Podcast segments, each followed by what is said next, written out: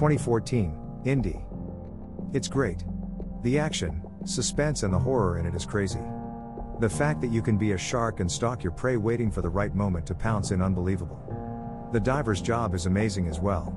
The gameplay that can happen in this game is just exotic. It is just packed full of scares, action, suspense, and horror. This game will make your gaming life a whole lot better. Dash Connor King. Within a dark aquatic world, there are either two options human or greatly finned. Play as a shark or a diver in an underwater physics visceral and tensional environment ran on the same Unreal video game engine that made Killing Floor from back in 2010 to 2012 development. I have just over 4 hours on it to describe this review. Winning actually has three ways of coming first with whatever side's running out of respawns. Being successful in escorting the submarine to an extraction point or if the big fish destroy it.